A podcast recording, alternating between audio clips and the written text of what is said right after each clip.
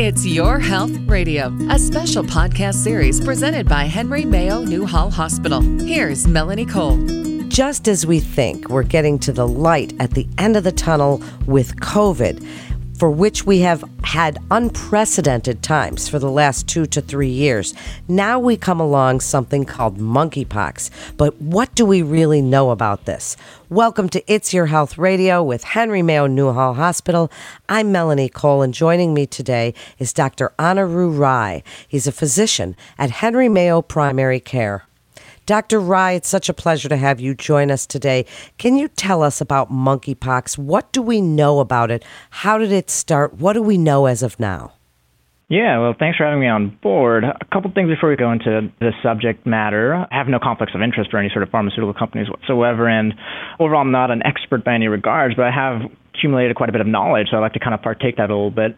My specific creed, at least, is what Mark Twain once said is history doesn't repeat, it rhymes. So I think the best way to kind of learn this would be to get an idea of how this virus kind of originated and where we're at right now. A quick sort of summary. So what we know about this virus is it relies on the family of orthopox, which is a family of viruses that we've known for quite some time. It's specifically a DNA virus, and later on I'll tell you why that's very specific and important for this particular virus. It was first isolated around 1950, around 1958, if I remember where they noted a couple of outbreaks that occurred at that time. And despite its name, we only found it in monkeys. We don't know where it actually originated from, so hence that name kind of stuck since then. And around 12 years later, around the 1970s sort of era, is when the actual first case of monkeypox actually came to be. And the original report was written in 1980s by a group of physicians, and thankfully enough, I managed to get a hold of that, and it showed a pretty interesting features like what we're seeing here the clinical features of monkeypox is similar to what was seen back in the 1970s, actually, where they described it as about two to four days of what they call prodromal, meaning before the actual rash initiates. You have symptoms of fevers, of fatigue, very nonspecific symptoms. And about after two to four days, you would have this outbreak of this rash, which the writers described it as papular, vesicular, pustule. All medical terms are pretty much looking like either smallpox or chickenpox. So that would be the best way they described it.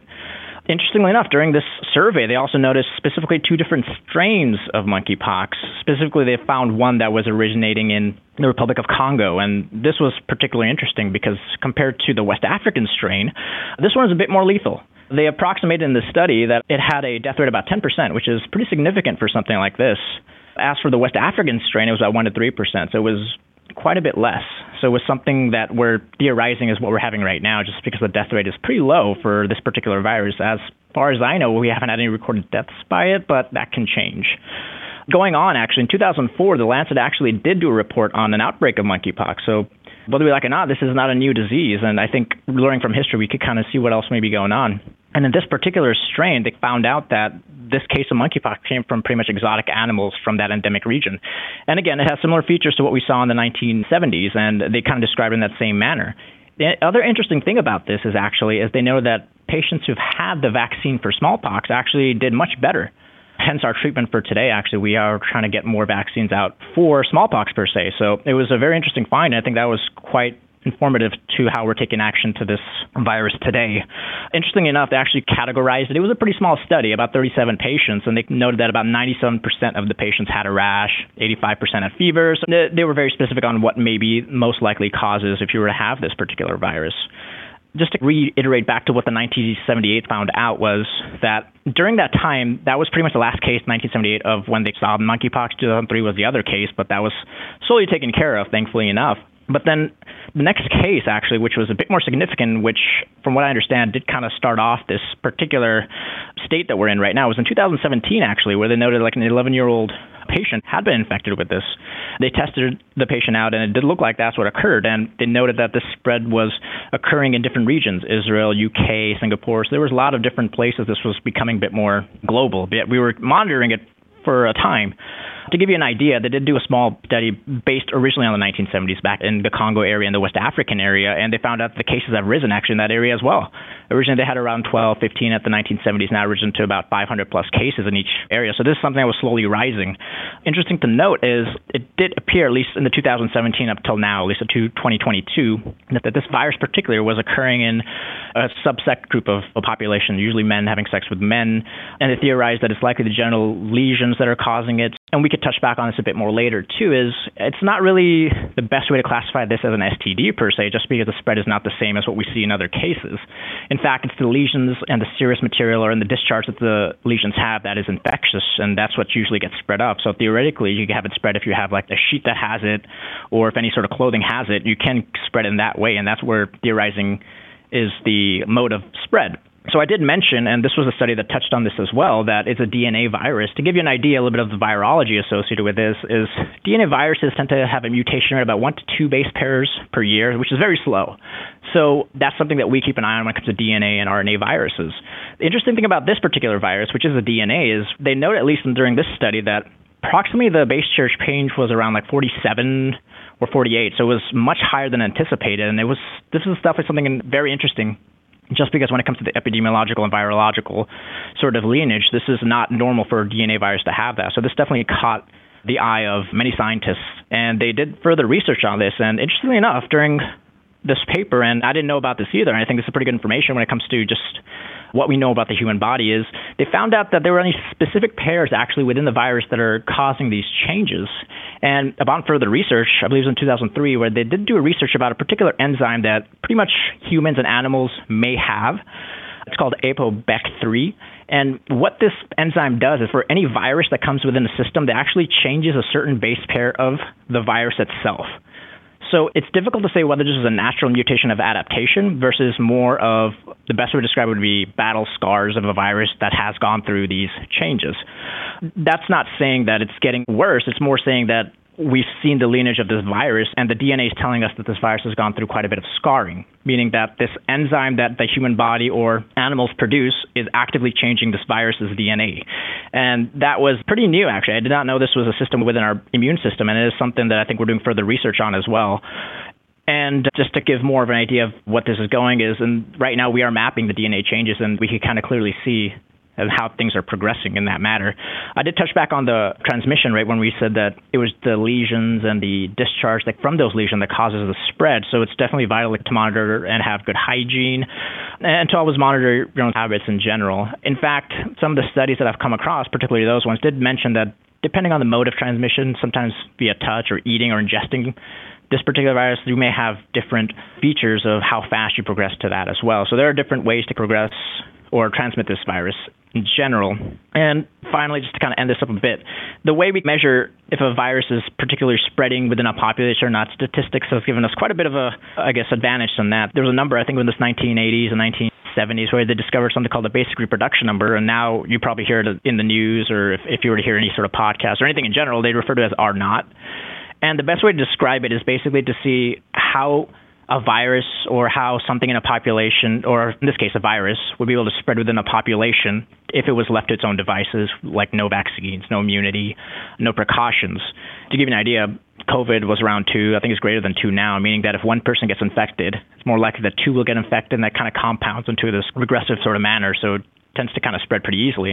And what our statistics have found is anything less than one, technically, it doesn't really spread within the population. It kind of dies out.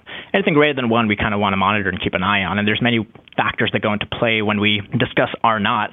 For this particular virus, at least from what I found, and I think that may have changed here and there, I got around the research shows about one to around two.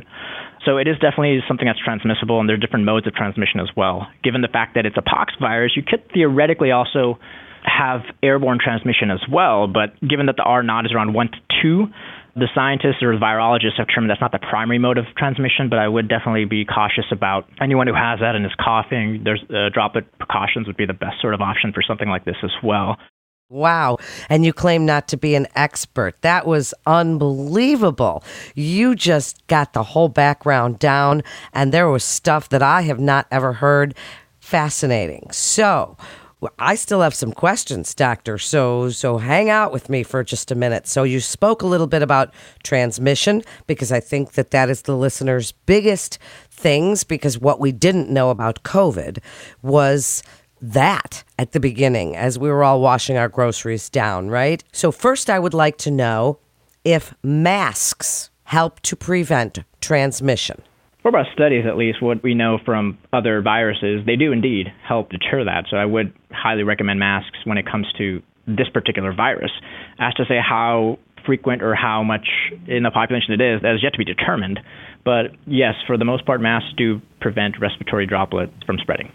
Okay, so that's good to know. Now, some of us of a certain age and some of you of another age probably did not get the smallpox vaccine. I remember it, but I'm quite sure you probably don't. And anybody under the age of probably 35 or something didn't get it.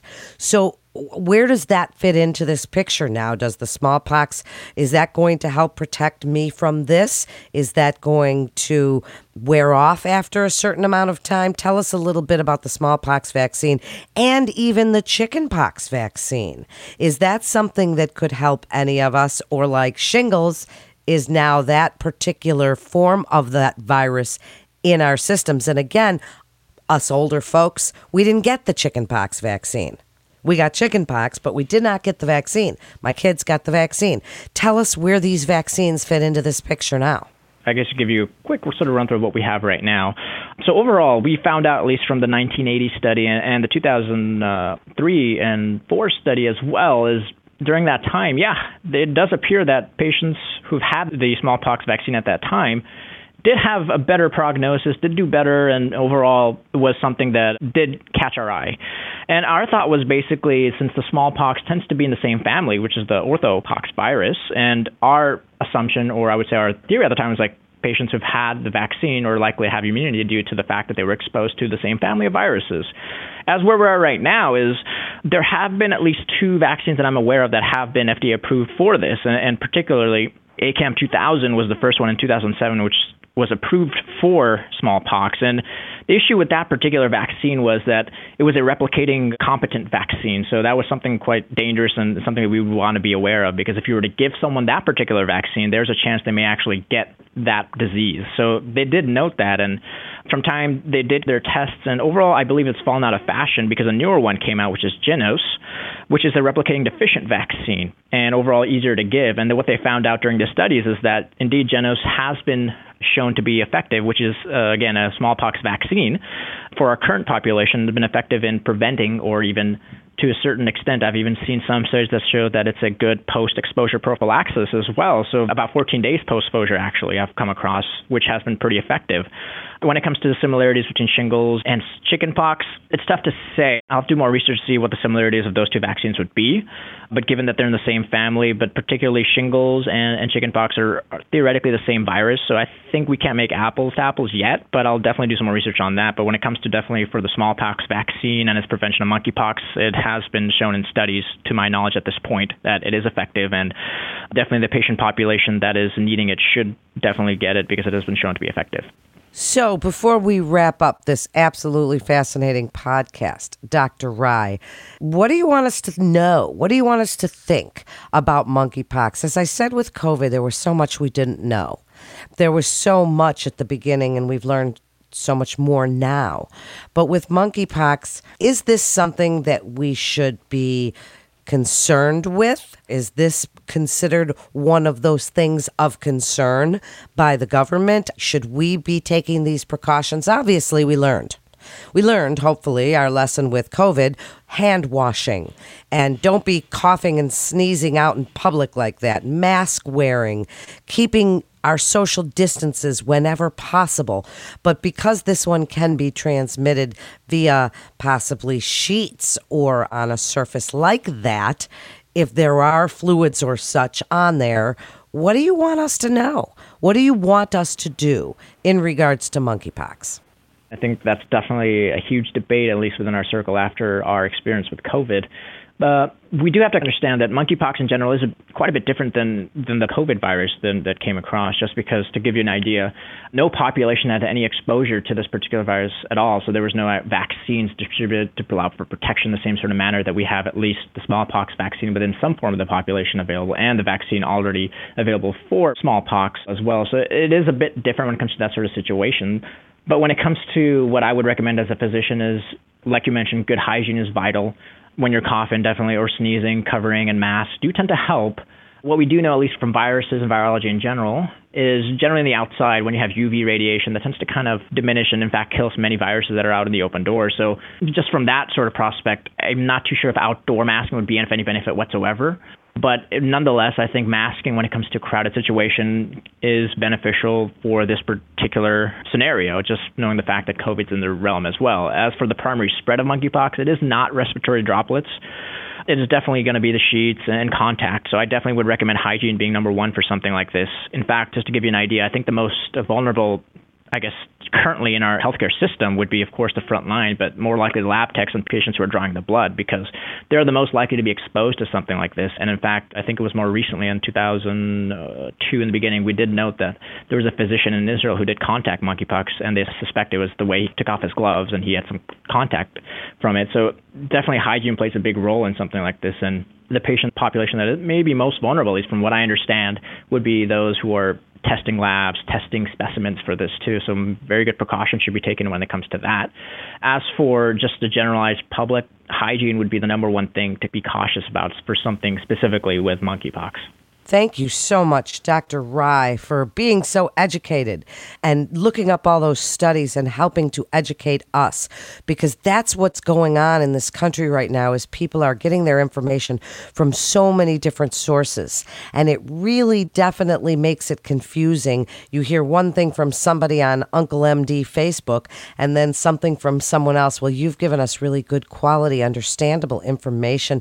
Thank you so very much for joining us today and for up to date information, we encourage you to check the Henry Mayo website at henrymayo.com. And you can also visit our free health information library at library.henrymayo.com. There's so much educational information that you can totally trust there. So use that. Get your quality information from the experts at Henry Mayo Newhall Hospital. We're all learning together, aren't we? Thank you again, Dr. Ryan. That concludes this episode of It's Your Health Radio with Henry Mayo Newhall Hospital. I'm Melanie Cole. Thanks so much for joining us today.